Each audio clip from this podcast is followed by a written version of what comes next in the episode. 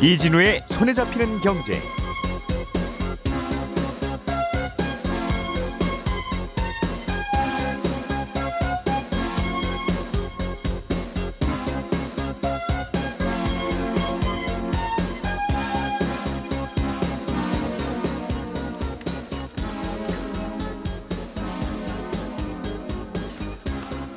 안녕하십니까 이진우입니다. 49만 원대 높은 공모가로 관심을 모았던 크래프톤이라는 회사 주식이 어제 처음으로 어, 상장이 됐는데 성적이 좋지 않았습니다. 오늘 이 얘기 먼저 해보겠고요. 전세 보증금 제때 돌려받을 겨, 음, 못할 경우를 대비해서 가입하는 게 보증보험인데 예, 보증보험 이야기도 한번 해보겠습니다. 정부가 대기업의 중소기업 기술 탈취 대책을 내놨습니다. 내용도 함께 들어볼 건데요. 잠시 후에 광고 듣고 시작하겠습니다.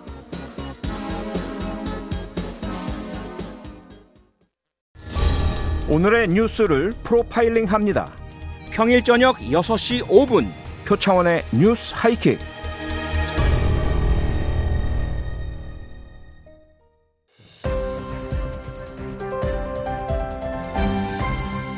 이진우의 손에 잡히는 경제.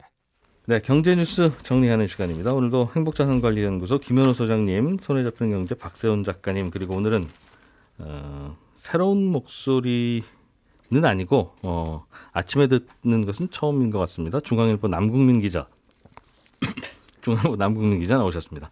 어서 오세요. 안녕하세요. 예, 안녕하세요. 안녕하세요. 자, 오늘은 새로 오신 분 남궁민 기자 준비한 소식부터 들어보겠는데 어제 크래프톤이라고 하는 게임 회사 주식이 상장이 됐는데 공모가를 밑돌았어요, 종가가. 그렇죠? 네. 어, 일단은 어제 어, 이 회사 주식 그 가격 흐름 좀 먼저 알려 주세요. 예, 이제 어제 코스피 시장에 크래프톤이 상장이 돼서 거래를 네. 시작했는데요. 이제 시초가부터 공모가를 밑돌았습니다. 그 당초에 49만 8천 원의 공모가 이루어졌는데 이 시초가 형성부터 10% 정도 빠진 한 44만 8,500원 이렇게 시작이 됐거든요. 예. 그러니까 크래프톤 공모주 받으신 분들은 어제 장이 열리기 전부터 일단 10%가 빠지고 시작을 한 상황인데 음. 이 시초가라는 게 이제 장전 30분 동안 이렇게 주, 매도 매수를 호가를 하다가 딱 맞는 부분이 장 열리자마자 결정이 되는 가격인데요. 예. 이게 이제 장 열리기 전부터 10%가 빠지니까 분위기가 굉장히 안 좋았어요. 시작부터. 공모 단계에서부터 좀 악재가 많았고 그러다 보니까 장이 열리고는 한 20%까지 빠져서 40만 원 선이 위협되는 지경까지 갔었죠. 네. 그러다가 장중에 이제 회복을 해서 시초가에 한 1% 정도 오른 정도로 마감을 했습니다. 음. 어, 공모가보다 주가가 떨어져서 마감한 게 상당히 뭐 이런저런 그럴 수 있습니다만 음, 이례적이라는 평가가 있는데 뭐 꽤 시가총액도 높은 회사고요. 그. 이유가 뭘까요? 일단 크래프톤이 굉장히 덩치가 큰 회사여서 음. 이렇게 좀 실망스러운 데뷔 성적이었음에도 한 코스피에서 우선주 빼고 한 19위 정도의 시- 시가총액을 달성을 했어요. 예. 게임 중 게임주에서는 이제 NC도 제치고 대장주가 되긴 했는데 음. 일단 이런 IPO 대여가 최근에 공모가 시초가 공모가를 밑돌기 시작한 거는 거의 찾아보기 힘든 사례거든요. 네. 그러다 보니까 지금까지는 좀 대형 IPO는 반드시 성공한다 이런 불패 신화가 있었는데 음. 어제 이게 좀 대대적으로 깨진 게 된 거죠. 굉장히 규모도 크다 보니까 예. 어제 뭐 코스피 시장 거래량 상당 부분은 크래프톤이 차지를 할 정도였어가지고 음. 시장에선 좀 악재로 받아들이는 분위기입니다. 보통 이렇게 코스피 시장에 상장하는 경우에는 직원들이 우리 사주를 공모가에 사잖아요. 그렇죠. 음, 그러면 대개는 너무 이제 큰 돈 드는 우리 사주면 아, 분명히 저거 사면 돈 되는 건 아는데도 또 돈이 없어서 못 사기도 하긴 하는데 네. 직원들은 이번에 우리 사주를 어떻게 신청했습니까? 그걸 보면 이제 간접적으로 아, 이제 공모가가 좀 높게 책정됐구나. 어, 그건 아닌 것 같은데 뭐 이런 판단을 할 수 있을 것 같은데요. 이게 투- 개인 투자자들이 좀 청약할지 고민할 때 좀 가장 좀 결정적으로 부정적인 이미지를 준 게 이 예. 우리 사주 청약률이었는데 크래프톤 직원들이 크래프톤 주식을 청약한 게 한 20%대에 그쳤어요. 그러니까 받을 수 있는 물량이 한 20% 정도. 음, 끝난 거죠. 예. 그러니까 이게 소문이 나니까 직원들이 저렇게 청약을 안 하는 거 보면 음, 저 사람들이 확실히 저 회사 사정을 잘알 텐데 예. 시장에서는 이렇게 느낄 수밖에 없죠. 그래서 음. 이게 좀 결정적으로 왜냐면은 카카오뱅크나 최근에 카카오뱅크나 그 앞에 많은 IPO 대형 IPO들이 우리 사주로 굉장한 많은 이득을 받은 게 소문이 났기 때문에 예. 이런 좀 이례적이다 이런 분위기가 음, 있었습니다. 그렇군요. 회사는 여러 가지 이제 사업 모델도 있을 거고 어, 뭔가 그럼 투자자들이 불안해하는 면이 그 안에 있기 때문 아니겠어요?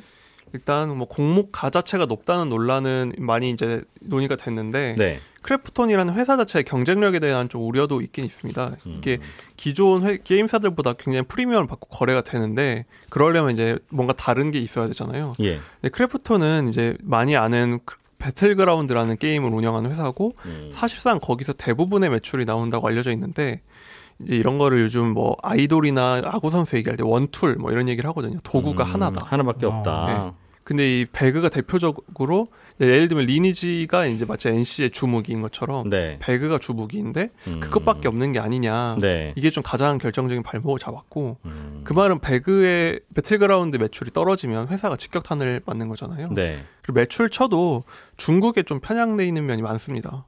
음. 중국에서 한 거의 70% 가까운 배틀그라운드 매출이 나오고 있어서 게임 하나 가지고 중국에서만 돈 벌고 있는데 네 그 게임 이상해지면 어떻게 하느냐 이런 그렇죠. 말인 거죠. 그렇다 보니까 좀 이 그리고 배틀그라운드라는 게임이 나온 지 좀 됐고 예. 아직도 인기는 있습니다만 뭐 좀 이게 계속 인기가 있어요. 비슷한 류의 이런 뭐 포트나이트나 이런 음. 대형 게임들이 굉장히 성공을 했거든요. 예. 그래서 오히려 게임 유저들 사이에서도 배틀그라운드가 예전처럼 그렇게 핫할 수 있을까? 음. 라는 얘기가 나오니까 경쟁력 자체에 대한 의구심도 아직은 남아 있습니다. 네. 그 회사가 이런저런 다양한 수익 모델이 있어야지 하나만 가지고 가면 위험하다는 뜻인가 봐요. 투자자들 그렇죠. 보기에는 한 바구니에 담았다는 느낌을 주죠. 손에 잡히는 경제는 상장을 하면 그런 걱정은 안 할 것 같습니다. 왜요? 왜죠? 왜죠라고 묻는 김은호 소장님 제가 아침에 올라오다가 좀 늦었는데 벌써 이제 본인이 오프닝 준비하고 뭐안 와도 얼마든지 가능하다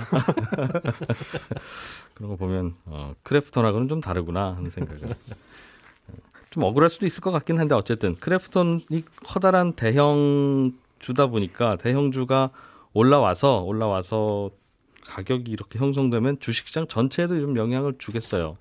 좀 규모가 워낙 큰 게 일단 이제 영향을 줄 수밖에 없고 예. 그리고 이제 지금까지 좀 최근 1, 2년 사이에 이 뜨거운 장은 음. 어느 정도 대형 IPO가 좀 달군 면도 있거든요. 예. 개인 투자자들이 뭐 이런 공모 청약도 처음 해본 분들이 많은데 음. 할 때마다 뭐 두 배씩 벌고 뭐 치킨값 번다 이런 얘기 하고 하던 것처럼 뭔가 시장 전반의 분위기를 끌어올리는 면이 있었는데 음.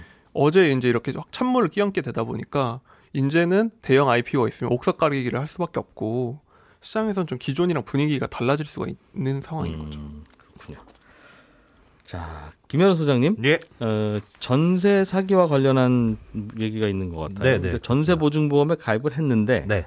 어, 집주인은 전세금을 못 돌려줄 상황이 됐고, 예. 그러면 전세 보증보험 가입한 보험사에다가 내 저- 보험금, 아 전세금 돌려달라 예. 할수 있는 바로 그건데 그렇습니다. 음, 못 돌려주겠다 네. 보험회사는 그렇습니다. 마치 불났는데 화재 보험에서 돈 못 줍니다 하는 거. 네.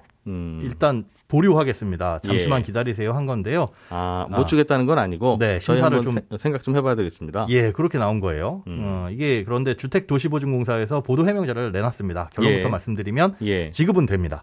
그러니까 보류되긴 했었으나 보험금은 결국 지급되는 걸로 결정이 났는데요. 음. 이게 왜 이런 기사가 나왔는지 봤더니 이 전세보증보험 같은 경우에는 지급될 때 이제 심사가 이루어지는데 그때 네. 확인이 요건 좀 필요한 사항이다. 좀 보류를 해야 되겠다라는 시점에서 취재가 이루어졌고요. 음. 그 이후에 지급되기로 결정이 났는데 요 결과가 확인되지 않은 상황에서 이제 기사가 나가서 이런 내용들이 나왔습니다. 그런데 음. 문제는 이 심사 과정에서 왜 보류가 됐는지 네. 요 이유를 좀 살펴보니까 아, 이게 좀 특이해요. 이 전입 신고를 하는 날 집주인이 바뀌었고요.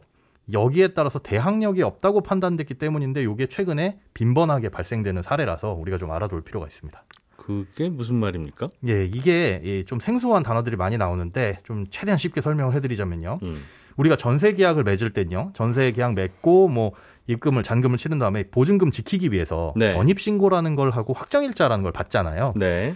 아, 입주를 하고 전입 신고라는 걸 하는 건 뭐냐면 어, 주택의 소유권이 바뀌더라도 음. 일단 내가 이 집에 살고 있습니다라고 주장할 수 있는 대항력이라는 걸 갖추기 위한 거고요. 음. 그리고 확정일자라는 걸 받는 건 뭐냐면 다른 대출에 비해서 내 보증금이 우선입니다. 음. 어, 순서가 요 날짜 순서입니다. 제가 네. 먼저입니다라고 하는 우선 변제권 요 두 가지를 얻기 위한 거예요. 그러니까 쉽게 얘기해서 전입 신고는 집에서 쫓겨나지 않기 위해서 음. 그런 대항력을 갖추는 거고 예. 확정일자는 보증금의 우선순위를 확보하기 위해서 음. 이렇게 보시면 됩니다. 네.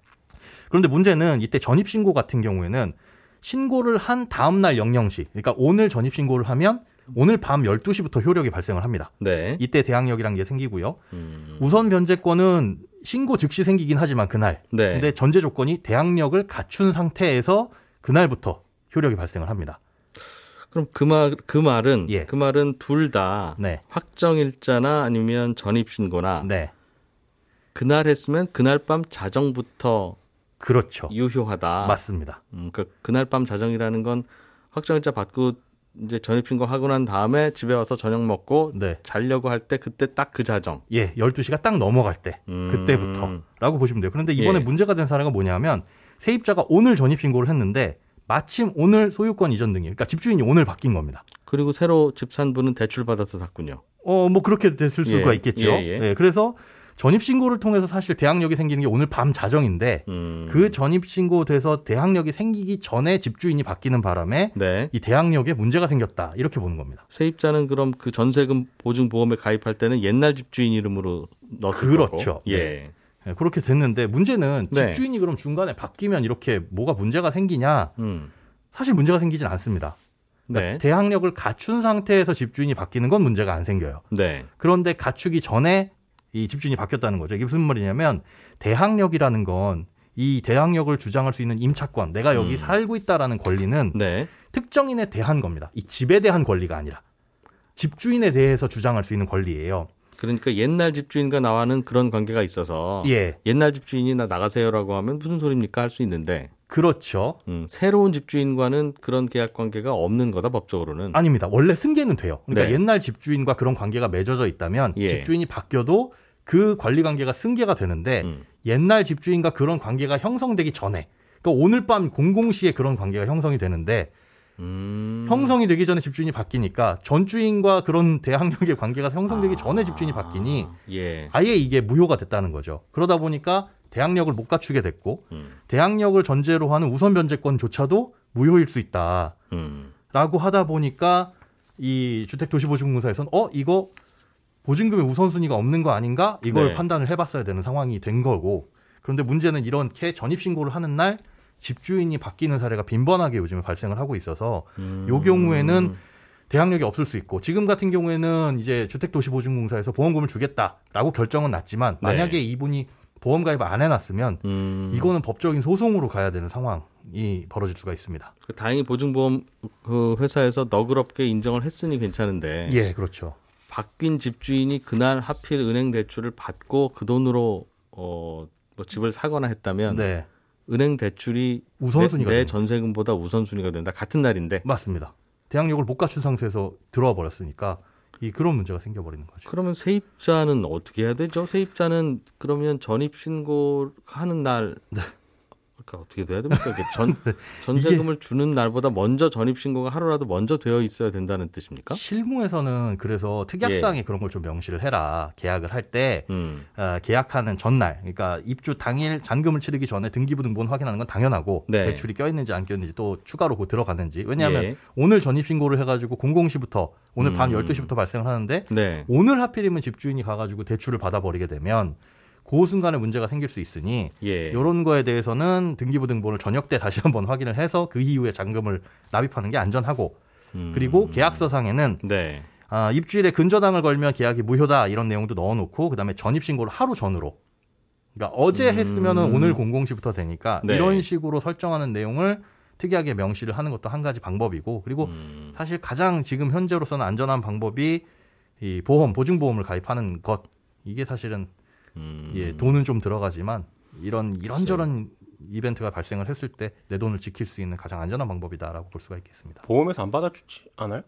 어떤 경우에 이런 경우가 발생할 수도 있으니 어, 이런 음. 경우가 발생할 수도 있다는 건 만약에 집주인이 바뀌게 되면 네. 그걸 가지고 오라고 합니다. 그러니까 새로운 집주인과 임대차 계약서를 새로 뭐 써서 갖고 오라고 한다거나 예. 미비된 게 있으면 확인을 하기 때문에 야, 보험사에서 이 부분 때문에 안 받아줄 가능성은 없죠. 항상 문제가 되는 거예요, 그러니까. 예. 그 전입 신고를 하루 전날 하는 것도 뭐 요령이긴 한데 네. 전입 신고라고 하는 게 전입을 했다고 신고하는 거지. 그렇죠. 저 내일 전입합니다라는 신고가 아니니까 엄밀하게 말하면 허위 신고가 되는 거죠. 위장 전입이고 이건 분명히 예. 그러면 범법행위고요. 어, 나중에 그게 이제 돈 문제가 되면 예. 아, 이 사람은 허위 전입 신고한 거니까 인정할 수 없다는 또 주장도 있을 수 있고. 네, 충분히 그럴 수 있습니다. 그래서 제일 좋은 건 법이 법을 바꿔서 세입자가 전입 신고한 하면 네, 전입 신고한 그날부터 네. 어, 그 전입 신고를 밤 11시에 했던 아침 7시에 했던 그 시점부터 해준다. 그날부터 효력이 발생한다. 네. 어, 해야 되는데 그러면 은행이 불안해서 돈을 못 빌려주죠. 맞습니다. 어, 그런데 사실은 그것도 집주인들한테. 방법은 있어요. 이게 뭐냐면 왜 은행이 못 빌려줘? 사실 오늘 세입자가 들어와서 오늘 전신고를 했는데 전신고를 아직 안 한 상태에서 네. 집주인이 은행 가서 대출을 받았고 그날 받고 네, 은행은 어, 이 집이 깨끗해라고 생각해서 돈을 빌려줬는데 세입자도 없는데 그날 저녁에 세입자가 들어와 버릴 수 있죠. 예 그렇게 되면 이제 은행은 억울하게 후순위로 밀리게 되는데 예. 이런 경우에도 다시 한번 입금을 해주기 직전에 전입신고 여부를 확인을 하게 되면 뭐 은행은 좀 두 번 확인해서 불편한 건 있겠으나 음. 네, 계약 저 대출 계약은 성립이 다 됐고 그런데 입금은 그런데 그런 거 있어요. 예를 들면 입금을 오후 2시에 해줬어요. 네 그런데 세입자는 오후 3시에 전입 아. 신고를 했으면 하루 뒤에 확인하는 거죠. 입금은 무조건 네, 아이고. 입금은 내일 해드립니다. 이런 사실 그렇지 아이고, 않으면 그 입금을 해줘야 또 저, 먼저 왔던 우리 저 세입자를 내보내고 전세금을 돌려주는 그런 상황이 네, 오니까 스텝이 많이 엉킵니다. 아무튼 이거는 잘못하면 누구 하나 피해 볼 수 있는 건데 그렇죠. 은행이 피해 보느냐 아니면 세입자가 피해 보느냐 예. 둘 중에 하나인데 우리나라 법은 거기서 최악의 경우는 그냥 세입자가 피해 보세요. 맞습니다. 어,라고 하고 있는 거네요, 그죠? 네네 아직은 그렇습니다. 야 이것도 참 쉽진 않겠습니다. 국회에서 법 바꾸려고 몇 번 노력을 했던 것 같은데 예. 낼 때마다 번번이게 통과가 안 되더라고요. 네. 그 자칫하면 은행은 돈 못 빌려줍니다. 네. 그가 되지 않겠어요? 그렇게 그러니까 음, 마치 이게 실시간으로 모든 게 다 반영이 되면 전입 신고는 3시 몇 분에 했고 그 3시 몇 분에 했다는 걸 은행이 항상 실시간으로 알 수 있으면 되는데 네. 그게 서로 없으니까 어, 그런 거죠. 음. 자, 어, 계약서에 그 특약을 잘 쓰는 써야 이제 다툼이 있을 때 좀 할 수 있다는 것 같긴 해요. 네 그렇긴 한데 그 음. 특약도 어기면 또 그만이다. 마음 먹고 사기 치려는 사람이 음, 특약 하나 무서워서 못 어기겠냐? 이런 그렇, 또- 그렇, 겠죠 예, 얘기도 있습니다. 음, 최선을 다하나 정답은 없다. 예 항상 안전한 것은 없다. 맞습니다. 전세라고 하는 게 이런 얘기 들어보면 아, 전 세계에 전세가 없는 이유가 있구나. 아니 이, 이 편리한 제도가 왜 우리나라에만 있을까? 그렇죠. 뭐 다른 나라에도 수출해 볼까 이 제도를. 그런데 사실은 제대로 따지기 시작하면 아 이게 어떻게 유지됐지 지금까지 그게 또 신기합니다. 하는 구멍들이 좀 있는 그런 것 같습니다. 박세훈 작가님이 준비해 오신 소식 좀 전해주세요. 네, 네, 저는 대기업이 중소기업 기술 탈취하는 문제가 가, 어, 간혹 나오는데 네 여기에 대한 대안이 나왔다는 그렇습니다. 거예요. 일단 예. 궁금한 건 대기업이 중소기업 기술을 어떻게 가져가냐 이게 궁금하실 텐데 네, 중소기업이랑 대기업이 협력해서 뭔가를 만들려고 한다거나 아니면 이미 중소기업이 대기업이 납품을 하고 있을 때 대기업이 중소기업에게 기술 자료를 요구하는 경우가 많습니다. 예, 당신들이 가지고 있는 기술이 실제로 유용한 건지 아닌지 검증을 해야 한다거나 아니면 뭐 납품 단가 분석해야 되니까 기술 자료 달라고 하거나 아니면 공정상 필요하다고 달라고 한 다음에 음, 그 기술 자료를 받고 나서 협상을 중단해 버린다거나 네, 아니면 받고 나서 다른 납품 업체에게 알려주고 거기서 만들게 한다거나 음, 하는 게 가장 대표적인 사례입니다. 음, 맞네요. 그럴 수 있겠어요, 그렇죠? 그럴 수 있죠. 그리고 중소기업이 갖고 있는 기술을 가지고 대기업이 그걸 활용해서 뭘 만들려고 하면 네. 대기업도 그 중소기업하고 계약하기 전에 어디 그 기술 진짜인지 한번 봅시다 네, 할 테고 아, 그렇습니다. 어, 그럼 안 보여줄 수는 없는 거고 그렇습니다. 보여주면 빠져나가고 실제로 그런 사례 있었어요. 예. A 자동차랑 거래를 했던 B 중소기업이 있는데 B 중소기업이 가지고 있는 기술이 자동차 페인트 도장할 때 발생하는 악취를 미생물을 이용해서 정화시키는 그런 기술이었거든요. 네, 꽤 오랫동안 A 자동차에 납품을 했는데 A 자동차 측에서 8차례 정도 이메일로 기술 자료를 달라고 했던 거예요. 내키진 않았는데 또 안 주면 돌아올 불이익 생각해서 줬더니 A 자동차가 그 기술을 자기네랑 산학 연계로 계약된 대학에게 넘겨버리고 그 대학은 기술 자료를 바탕으로 유사 특허를 내버립니다. 음. 그리고 그 유사 특허를 다른 협력 업체에게 넘겨서 만들겠어요.